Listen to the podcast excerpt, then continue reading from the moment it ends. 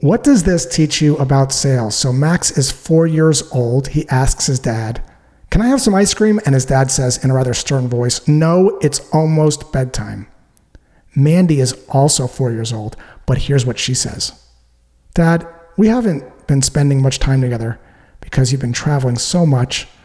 I really miss spending time with you. Can we share a bowl of ice cream before you tuck me in? The dad responds, I'd love to. What flavor do you want? Same ask, different response. What does this teach you about selling? Max is focused on what he wants ice cream. Mandy is focused on what her dad wants time with her.